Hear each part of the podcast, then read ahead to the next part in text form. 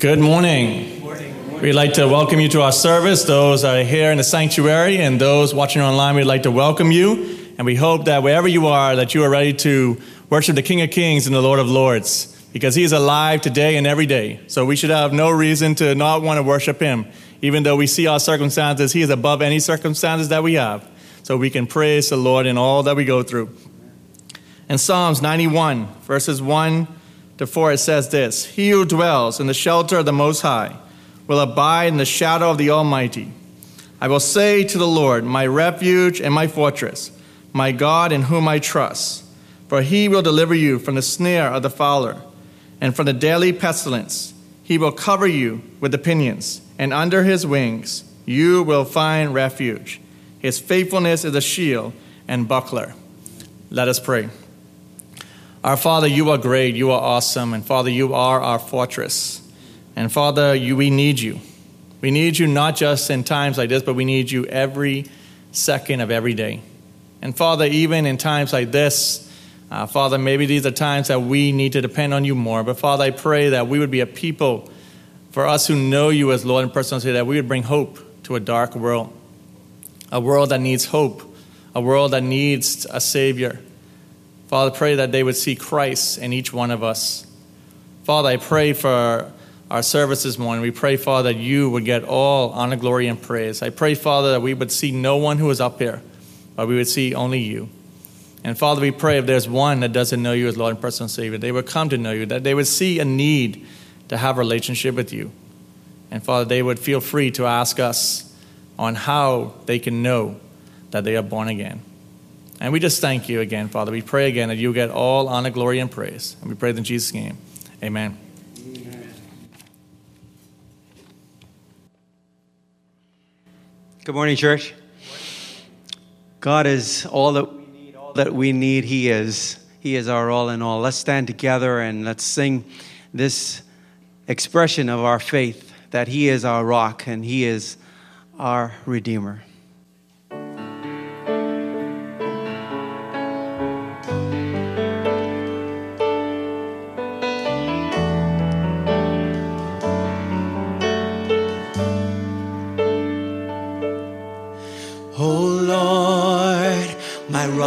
can my Redeemer, greatest treasure of my longing soul.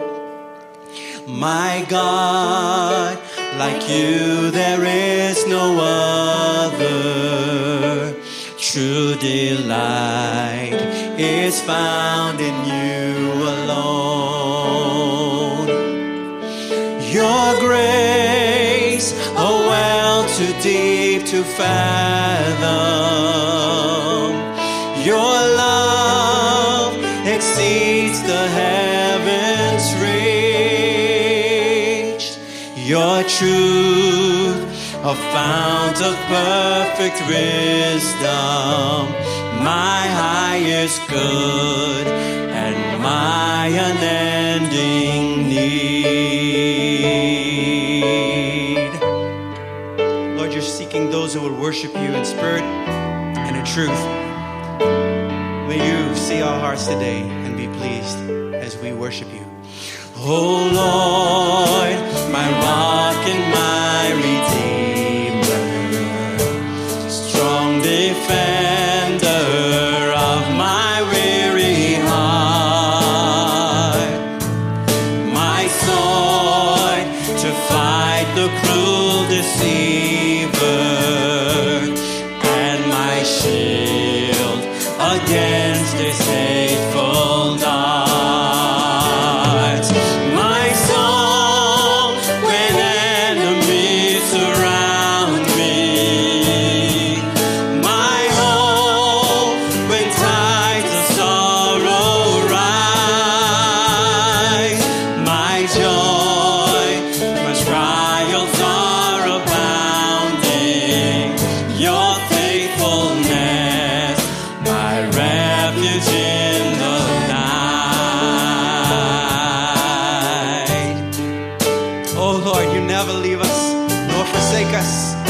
faithful Lord.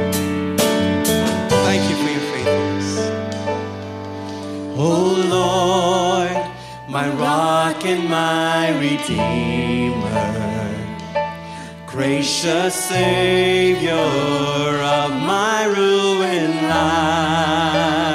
life, my guilt and cross laid on your shoulders. In my place, you suffered, bled, and died.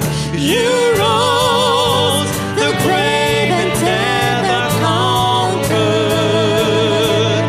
You broke my bonds of sin and shame.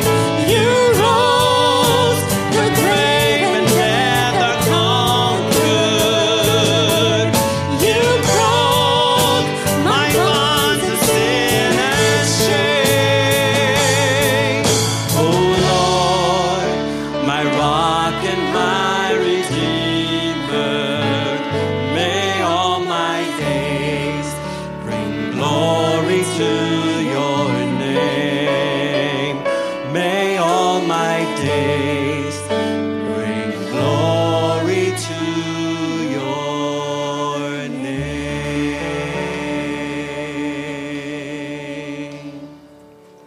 All God's people said, amen. You may be seated.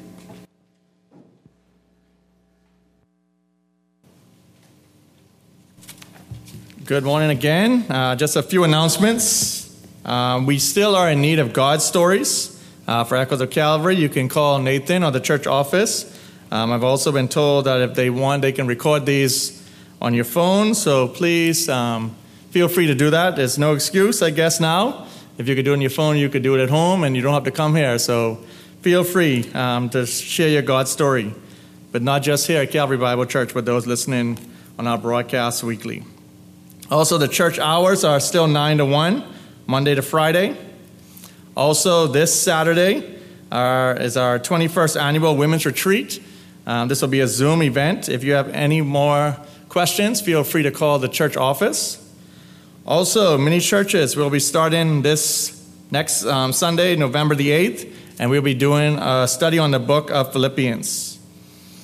And also, during this service, we'll be taking communion. So if you are at home and you would like to take part in this as the body of Christ together, please feel free to get water, juice, bread, crackers, whatever you have at home to take part in communion. Now we're also going to continue in worship as we give back to the Lord. And Revelation 5:12 says this, saying with a loud voice, worthy is the Lamb who was slain to receive power and wealth and wisdom and might and honor and glory and blessing. Let us pray. Our Father, again, we thank you. Thank you that you are sovereign God. And Father, we can trust in your plans. We know that you are in full control of all things, everything that's around us. We know that nothing is catching you by mistake. Father, we thank you that you are Jehovah Jireh, that you will provide. And Father, even now as we continue in our worship, as we give back to you, Father, I pray that we would recognize that, Father, that whatever we have is yours. Father, but we also know that people are going through tough times. And Father, we pray that you would be with those, Father, who don't have work, who are not able to. And Father, we also pray that we as the body of Christ would be able to help those in need. And Father, I pray as we give back to you right now that we'd be cheerful givers and that you get all honor, glory, and praise. And we pray it in Jesus' name. Amen. I forgot to announce, as if you haven't been here back in the sanctuary, you will not touch the offering bag. The ushers will come and just hold it in front of you, and you can feel free to give your offering to them. Thank you.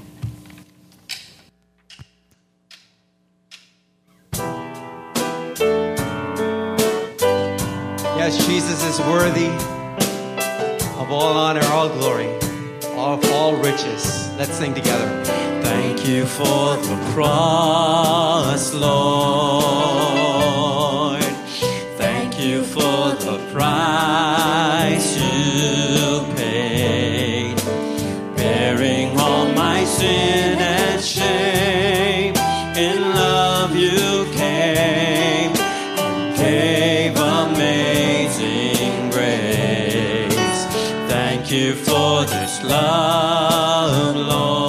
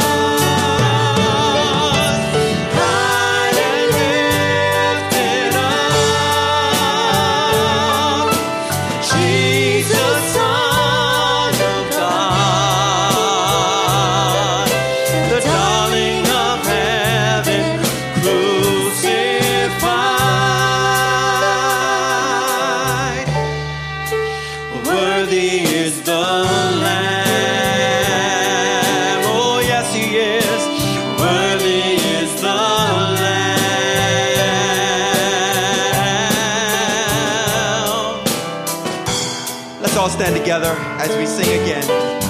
Thank you for the cross, Lord. Thank you for your sacrifice. Thank you for your love. Thank you for your cleansing blood. Thank you for the cross, Lord. Thank you for the price you paid, bearing all my sin and shame. In love you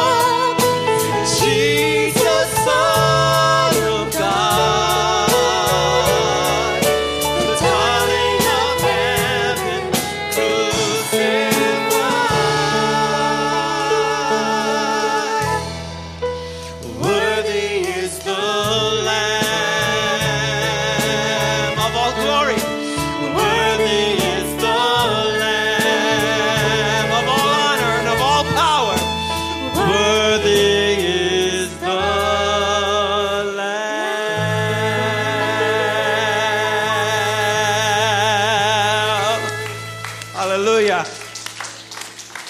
Bless the Lord. You're worthy, Lord. And all God's people said, amen. You may be seated.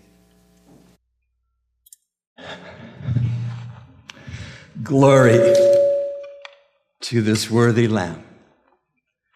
Please pray with me. Lord Jesus, you are in every way worthy, sinless, victor, courageous, sin offering and redeemer, our propitiation, the one who absorbed God's righteous wrath, the one who is to be worshiped in this life and on earth and in the forever life in heaven, the one worshiped by angel hosts, the one who one day every knee will bow and every tongue will confess that he is Lord to the glory of the Father. And Lord, in your worthiness, we recognize that you are the Lamb, spotless, the one who has become our good shepherd and savior, gentle and meek and submitted and self-emptied, Lord. And worthy Lamb, we confess our shortcomings to you on this Communion Sunday, our selfishness at times and our prayerlessness, our pride and our critical spirits, our pessimism because of our lack of faith and its hope. Oh God, give us real sorrow for our sins. Grant to us genuine repentance from them. Lord, we have so much for which to thank you. The Lord Jesus, we thank you for your love to us and then your love through us to others. We thank you for your grace and your mercy, your loyal love. We thank you for the precious gift of the Holy Spirit and for the Word of God. We thank you for healing and answered prayer, provision, protection, guidance, peace, faith, hope, and love. We rejoice this morning as a church family in the safe birth of baby Beretta, who was born safely to Amber and Ace, another granddaughter for Sharmiel and Brent Stirrup, and a great-granddaughter for Alice Sands. We pray for the mothers in our assembly who will soon be delivering babies of their own, Christina Pierce and Pamela Roker, and Lord, perhaps others that we would delightfully find out later are with child. Lord, we pray for this pandemic and all that it entails. We pray for safety and the sick to be raised up. We pray for the bereaved due to COVID. We pray for our prime minister, the government, the loyal opposition. Lord, we pray for the economy to come back. We pray for our frontline workers, and we pray for their health and strength. We pray for Abaco, the Lord, in the homes that are still without electricity after Dorian. We pray for the un and the underemployed. Lord, we pray for the U.S. presidential election on Tuesday. We pray it would be a fair election, free from any fraud. We pray that it would be peaceful and that those voting would understand that righteousness exalts a nation, but sin is a reproach to any people. We thank you for the confirmation to the Supreme Court of Judge Barrett. We pray that her understanding of the law, along with all the other Supreme Justices, would overturn Roe v. Wade. 43 million babies aborted since 1973. Lord, we pray for the bereaved who are right in our congregation.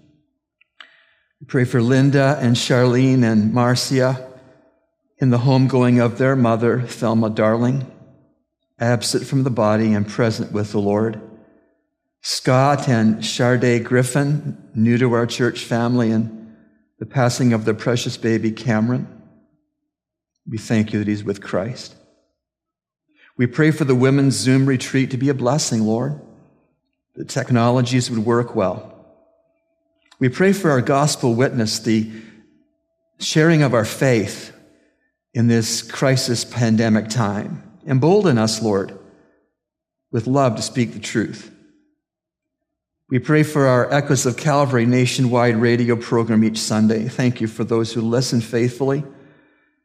And Lord, you know we need God's stories to be recorded to air on the radio. Oh God, raise up willing, praising, thanksgiving believers to do this ministry. Heavenly Father, we also pray for the Zoom mini churches to start next Sunday. Bless those who participate, Lord. We pray for us as the incredible body of Christ that we would have the joy of the Lord, unity, mutual ministry. We pray for wisdom for the pastors and deacons and the decisions we must make. Lord, we pray for the safe resumption of virtual ministries in the days ahead, and we pray for the finances of this ministry. Thank you that you've always provided, and we trust that you still will. And now, Lord, as we come to the ministry of your word, we pray that you would still and quiet our hearts, that the man in the pulpit and the believers in the pew would hear the word of God and respond to it in obedience. These things we pray, Lord, in Jesus' precious name and for his sake. Amen. Please take your Bibles or your devices and turn to the New Testament epistle called Hebrews. We're beginning a two-part message on chapter 10 this morning, and in this first part of chapter 10 of Hebrews, we're going to see that Jesus Christ's sacrifice on the cross was perfect. It was complete, not needing any addition and not tolerating any subtraction. That sacrifice of Christ was not needing to be repeated, and it can't be repeated. It is satisfactory entirely to God the Father to pay for your sins and mine. Today, I want to see with you in this chapter the three benefits the chapter presents that evidence the superiority of Christ's sacrifice to the animal sacrifices of the Old Testament. There are going to be three benefits we're going to see very quickly in this short message. The first benefit is that Christ's sacrifice takes away sins. Please turn to chapter 10. As I said, I'm going to read the first 10 verses. For the law, since it is only a shadow of the good things to come and not the very form of things, can never, by the same sacrifices year by year, which they offer continually, make perfect those who draw near. Otherwise, would they not have ceased to be offered because of the worshipers, having once been cleansed, would no longer have had consciousness of sins, But in those sacrifices, there is a reminder of sins year by year, for it is impossible for the blood of bulls and goats to take away sins. Therefore, when he comes into the world, he says, sacrifice and offering thou hast not desired, but a body thou hast prepared for me. In whole burnt offerings and sacrifices for sin thou hast taken no pleasure. Then I said, behold, I have come. In the roll of the book it is written of me, to do thy will, O God. After saying above, sacrifices and offerings and whole burnt offerings and sacrifices for sin thou hast not desired, nor hast thou taken pleasure in them, which are offered according to the law. Then he said, behold, I have come to do thy will. He takes away the first in order to establish the second. By this will we have been sanctified through the offering of the body of Jesus Christ once for all. And so the first benefit that makes Jesus Christ's sacrifice superior to the animal sacrifices of the Old Testament is that Christ's sacrifice takes away sin. Subpoint A on this, there was a need for a better sacrifice from sin because at some point in the 400 years of God's prescribed animal sacrifices for the Jews in the Old Testament, those offerings had become hollow rituals. Logically, nothing temporary can usher in anything permanent, and the need to always repeat the animal sacrifices of the Old Testament showed that these sacrifices merely covered sins. They could not cleanse sins. 1 to 4 again. For the law, since it is only a shadow of the good things to come and not the very form of things, can never by the same sacrifices year by year, which they offered continually, make perfect those who draw near. Otherwise, would they not have ceased to be offered, because the worshippers, having once been cleansed, would no longer have had consciousness of sins? But in those sacrifices, there is a reminder of sins year by year. For it is impossible for the blood of bulls and goats to take away sins. And so under the benefit that Christ's sacrifice takes away sin, and after the point being made that there was a need for a better sacrifice for sin, subpoint B under this point is the better sacrifice was provided. And we'll be saying amen and hallelujah to that fact for all of eternity. The better sacrifice was provided, and even by the writing of the epistle to the Hebrews and the first readers of this epistle to the Hebrews, even by that point, obedient hearts were often missing through the animal sacrifices that were being offered. In 1 Samuel 15, verse 22, God said to those in his chosen family this, does the Lord have much delight in burnt offerings and sacrifices as in obeying the voice of the Lord? Behold, to obey is better than a sacrifice, and to pay attention is better than the fat of rams. And then in Psalm 51, you'll recall that David and Bathsheba conceived a baby in an adulterous union. And David, in his confession of the sin to God in Psalm 51, verses 16 and 17, it says in his prayer, for you do not delight in sacrifice, otherwise I would give it. You do not take pleasure in burnt offering. The sacrifices of God, watch now, are a broken spirit and a broken and a contrite heart. God, you will not despise.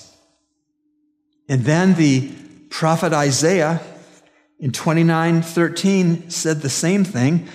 Then the Lord said, because this people approaches me with their words and honors me with their lips, but their heart is far from me, and their reverence for me consists of the commandment of men that is taught.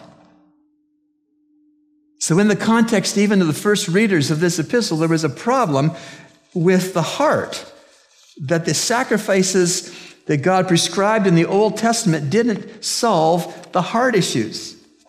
And it says in 1 John 2:2 in the New Testament, and he himself, Christ, whom we remember at the Lord's Supper table in a moment, because he himself is the propitiation, the satisfactory payment for our sins. We come to this table, the Lord's Supper, to celebrate and to acknowledge the fact that Christ's shed blood, once for all, is the exact, required, full payment for all of our sins. And he himself is the propitiation for our sins, and not only for ours, but also for the sins of the whole world.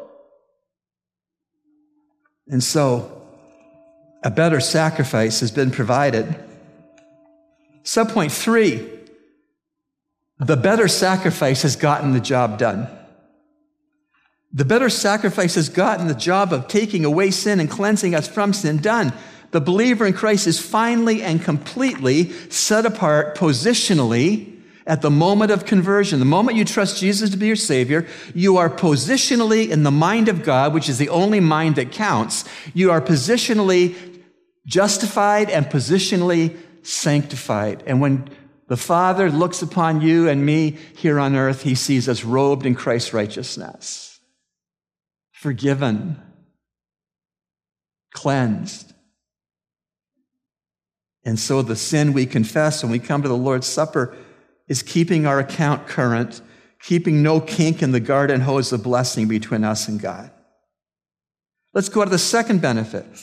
The first benefit was Christ's sacrifice takes away sin. The second benefit, Christ's sacrifice needs not to be repeated and in fact cannot be repeated. It says in Hebrews that Jesus Christ, after bodily resurrection, after ascension back to his Father's right hand, Jesus Christ currently sat down. He is seated at the Father's right hand. He is seated and he has sat down because the work of paying for sins with his sacrifice is complete. Listen to Hebrews 1 earlier in this epistle. Hebrews 1 verses 3 and 14. Listen, God, after he spoke long ago to the fathers in the prophets in many portions and in many ways, and he said of Christ, he is the radiance of his glory, the exact representation of his nature, and upholds all things by the word of his power. When he had made purification for sins, that's a past tense. When he had made purification for sins, he sat down. If I marked my Bible, I'd circle, he sat down. He sat down. At the right hand of the majesty on high. Christ's sacrifice need not be repeated, and Christ's sacrifice cannot be repeated. Basically, Christ's sacrifice is done. But the Old Testament priest's work of the animal sacrifices in the Old Testament was never done. Basically, now it's the finished work of Christ we remember. It's not the evolving work of Christ or the needs a little more work of Christ or part one of two parts work of Christ. It's the finished work of Christ. And the finished work of Christ means that the believer in him has perfect standing before God. The saved person, you and me, if we've trusted the Lord for salvation, we can be sure that our forgiveness is whole, complete, satisfactory. Verses 15 to 18 in our chapter. And the Holy Spirit also bears witness to us after saying, this is the covenant I will make with them after those days, says the Lord, and I will put my laws upon their heart and upon their mind. I will write them. And their sins and their lawless deeds I will remember no more. If I marked my Bible, I would mark that. I will remember no more. Now, where there is forgiveness of these things, there is no longer any offering for sin. Praise the Lord. And so the first benefit of the three to Jesus' superior sacrifice is that sacrifice takes away sin. The second benefit is that Christ's sacrifice needs not to be repeated and in fact cannot be repeated. And the third and final benefit of Christ's sacrifice that makes it superior to the animal sacrifices is this: Christ's sacrifice opens the way to God. The way to God for you as a believer is open, wide open. 24/7, 7W, 365Y. The way to God for you as a born-again believer in Christ is wide open through the sacrifice of Christ. This is presented for us in this chapter in a very long passage of verses 19 to 39. But basically, I'm going to reduce those verses this morning to this, that God gives you three gracious invitations as believers. God gives me three gracious invitations because we're believers. No Jew, including the high priest of the Jews in the Old Testament, would dare to repeatedly enter into the tabernacle's Holy of Holies, and yet we in this dispensation and this church age, we have the way wide open to the Holy of Holies in heaven. That's why the veil in the temple ripped in two at Jesus Christ's crucifixion from top to bottom, to say that access is wide open for the believer in Christ. What a blessing. So let's see quickly these three very gracious invitations. Let me overview them for you. I see in verse 22a an invitation to draw near. I say in 22a. In 23a is an invitation, hold fast. And third invitation in 24a, consider one another. So three invitations that we all have from heaven. One, draw near. Two, hold fast. Three, consider one another. These are such gracious invitations. And when we take up on these invitations, we enter the very throne room of God with our prayers, petitions, supplications, worship, praise. So let's take these invitations quickly, one by one. The first invitation, draw near, was a call originally to the first readers of this book that had clean hands and pure hearts because of faith in Christ to draw near to God through prayer and worship. Of course, that's the same invitation to Calvary Bible Church here in the sanctuary or on the internet, wherever our friends are viewing. It's the same invitation. God says this morning, draw near to me, draw near to me, draw near to me. And one of the ways we draw near to him is this wonderful ordinance called the Lord's Supper.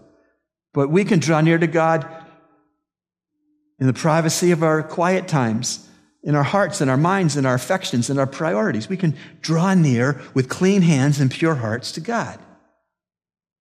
And so, by the way, when I mentioned the Lord's Supper as a time to draw near to God, there was a believer in one of the churches I pastored in Canada, and I began to notice he only came to church on Lord's Supper Sundays. And so after one such Sunday, I took him aside. I said, "Ron, do I have this right that you only show up to praise and worship God with your church family on communion Sundays?" "That's right." He said, "That's not right. That's forsaking the assembling of yourself together with those of like precious faith all the other Lord's days." I had to chastise him in holy chastisement, rebuke him, admonish him to do the right thing and come to worship God with his church family on all the Lord's days that weren't Lord's Supper Sundays. Amazing what people can think is okay. And so we should come to God with clean hands and pure hearts all the time. When we go to school, when we go to work, when we go to Super Value or Fresh Market or Solomon's, we should come with clean hands and pure hearts when we deal with our mates and our children and our grandchildren, our foster children. We should come to God with clean hands and with pure hearts when we conduct our business. All our Christian lives should be drawing near, nearer and nearer and nearer to God. The second invitation to you and me is hold fast.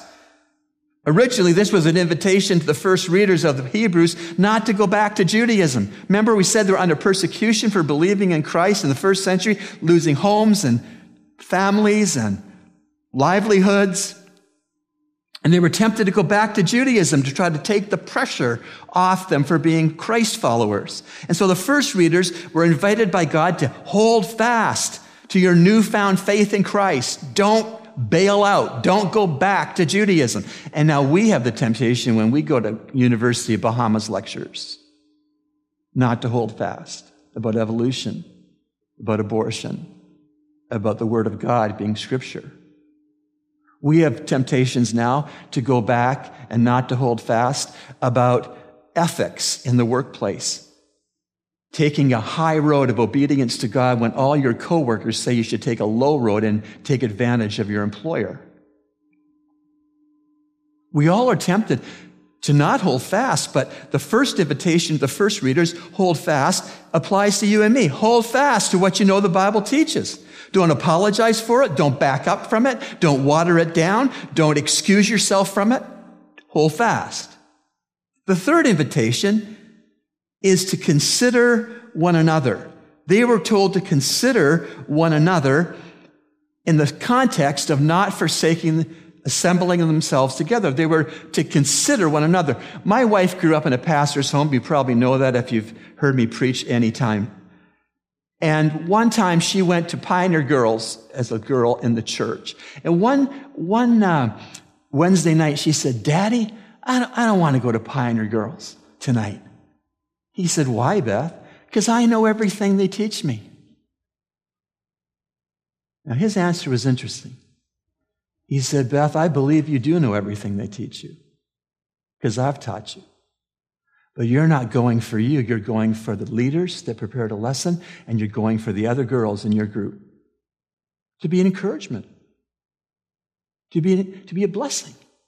That takes a whole new spin on things, doesn't it? So when you elect whether you'll come to public worship, you're not thinking about, will I get anything out of it? Will I get out in time? Will this inconvenience? No. I'm going to worship God and to praise God. And in the course of doing that, I want to encourage other believers. Consider one another.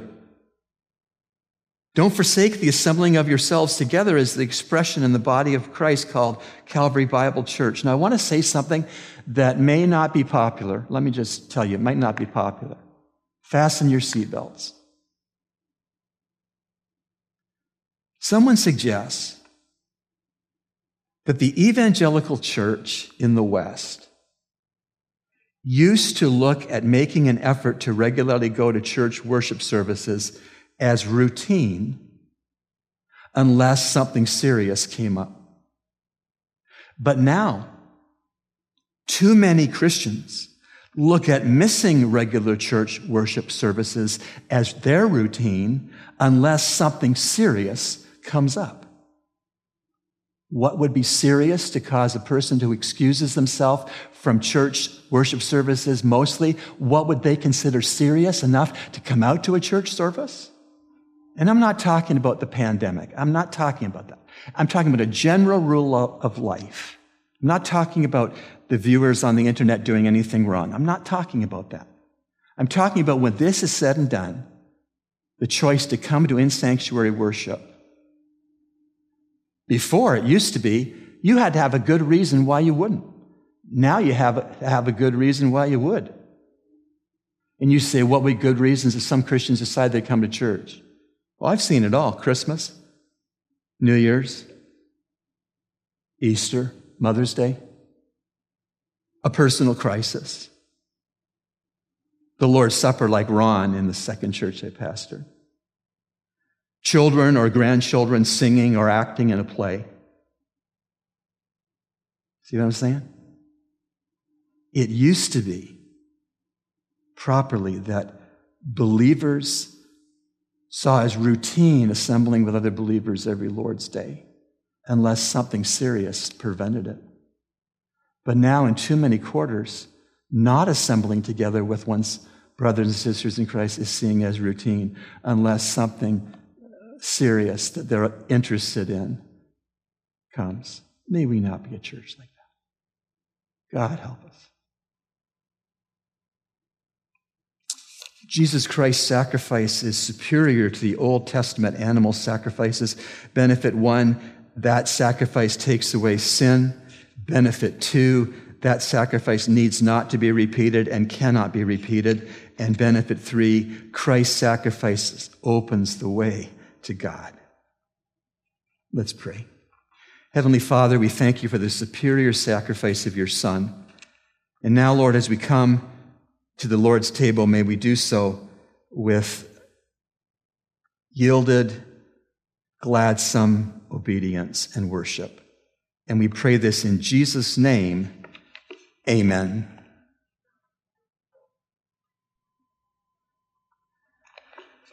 This table is set for us. In our context, it's set once a month, the first Sunday of the month. We set the table with bread that is a symbol of Jesus Christ's sinless life.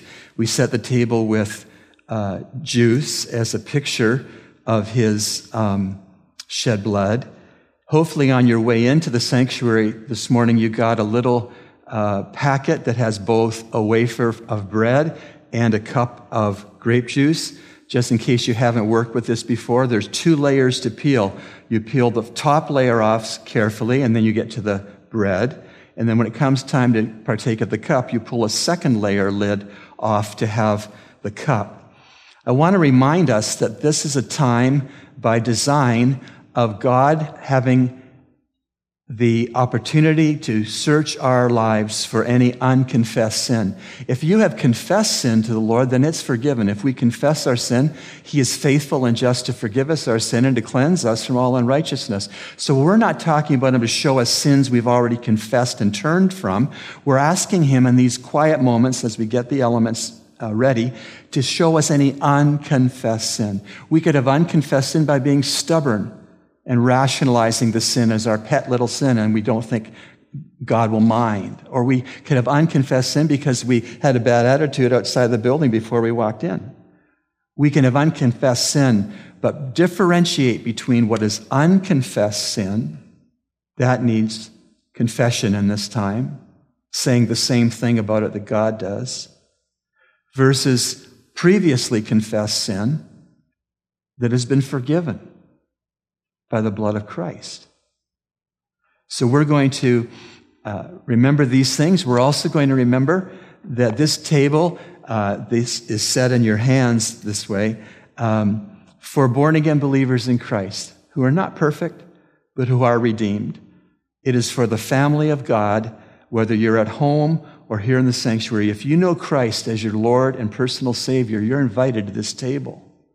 But if you don't know Him yet, we invite you not to partake and observe the testimony to saving faith of those around you who will. And that's not a scolding. That's an opportunity for you to think about where you are with Jesus and ask Him to be your Lord and Savior by faith. And then next month, joyfully partake of the elements because you're saved. Let's pray. Lord, we bow in Your presence, knowing we are always in Your presence. You know all things, Lord, about each one of us. You know the sins that we have committed and we have confessed to You as sin because You've forgiven them and forgotten them, not because You get amnesia, but because You choose not to remember to hold them against us anymore. Lord, for some, there may be sin that we're aware of now that we have not yet confessed. Maybe we've been hiding it. Maybe we've been explaining it away. Maybe we've been delaying and procrastinating. May these moments be moments of individual and silent confession of those sins. Sins of thought. Sins of word. Sins of deeds. Hear our silent and individual prayers of confession.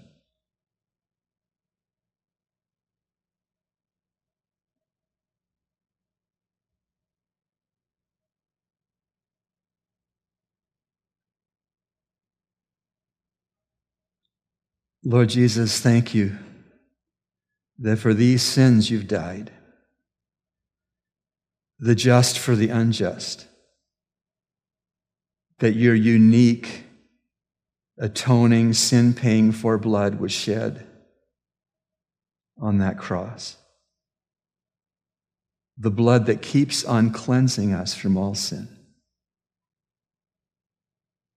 Lord, may this time of partaking be a time of not only confessing and receiving forgiveness, but a time of worship and a time, Lord, of You instructing us by the still small voice of Your Spirit in the impressions of our heart what You want us to do. Money we need to repay. Persons we need to ask for their forgiveness. Whatever it is, Lord, speak to us in the impressions upon our hearts as to how to live righteously coming out of this service. Lord, we want to honor You. We want to glorify You in all things. And we pray in Jesus' name. Amen.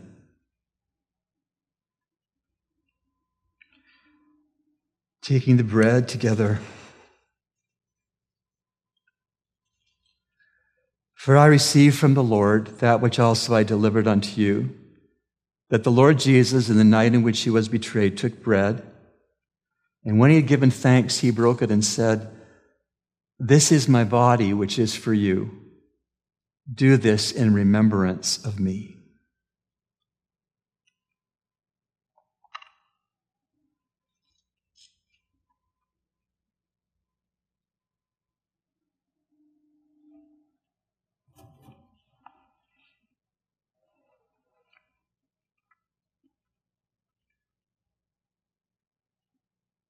Just wait so everybody's able to get to their cups.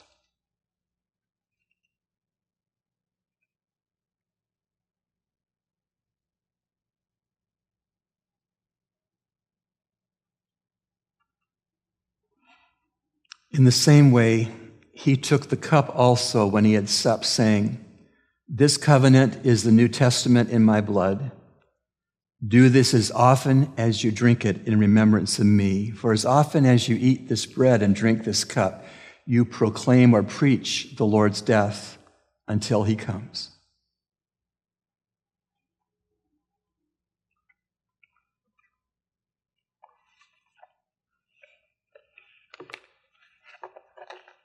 Thank you, Lord. Worthy is the Lamb.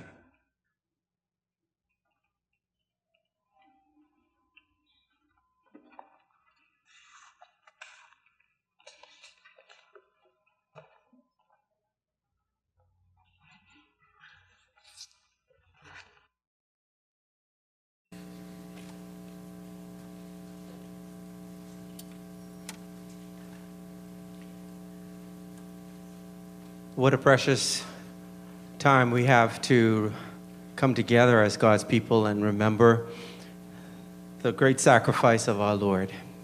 I hope we do not take that privilege for granted. It's not the cup of blessing which we bless, a sharing in the blood of Christ. It's not the bread we break, a sharing in the body of Christ. Since there is one bread, we who are many are one body, for we all partake of the one bread. 1 Corinthians 10, verses 16 and 17. We are one body in Christ. And as an expression of that oneness, we receive on the first Lord's Day of each month a benevolent offering to assist our brothers and sisters in the Lord who might be in need of financial help.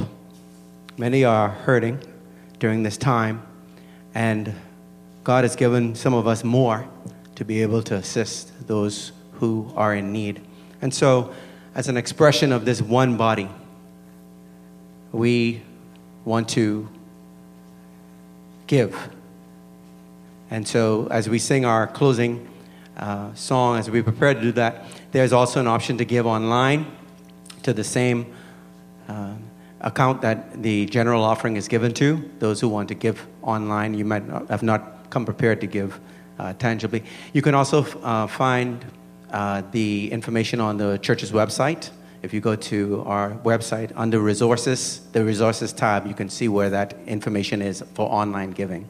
And just put in the memo section of your transaction page, benevolent offering. All right? We really appreciate that. As we do that, at this time, we're going to sing our closing medley, "Blessed Be the Tie," with "Bind Us Together." Blessed be the tie that binds our hearts in Christian love. The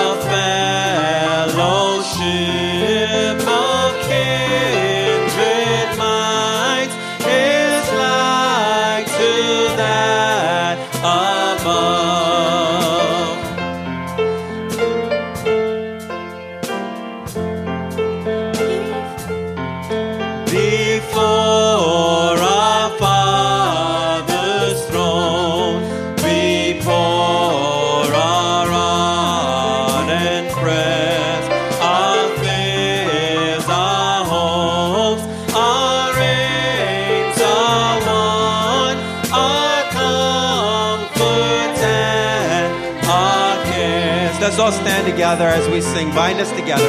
Bind us together, Lord. Bind us together with cords that cannot be broken.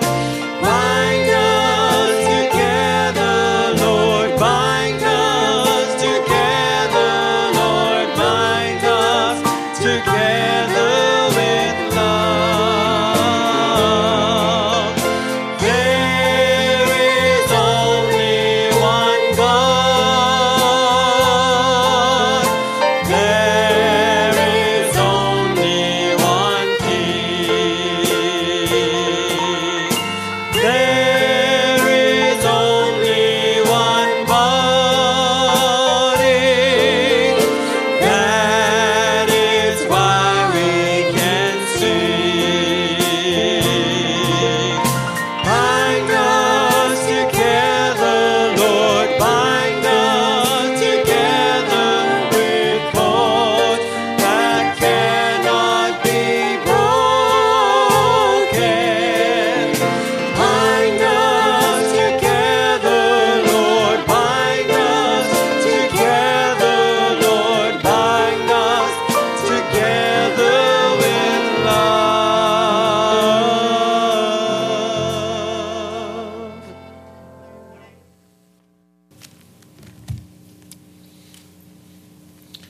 As we leave, let us go at the Lord's benediction. It says in Romans 15, 5 and 6, it says, "May the God of endurance and encouragement grant you to live in such harmony, with one accord, in accord with Christ Jesus, that together you may with one voice glorify the God and Father of our Lord Jesus Christ." And all of God's people said, Amen. We ask that you dismiss. If you're on the left side, that you go this door here.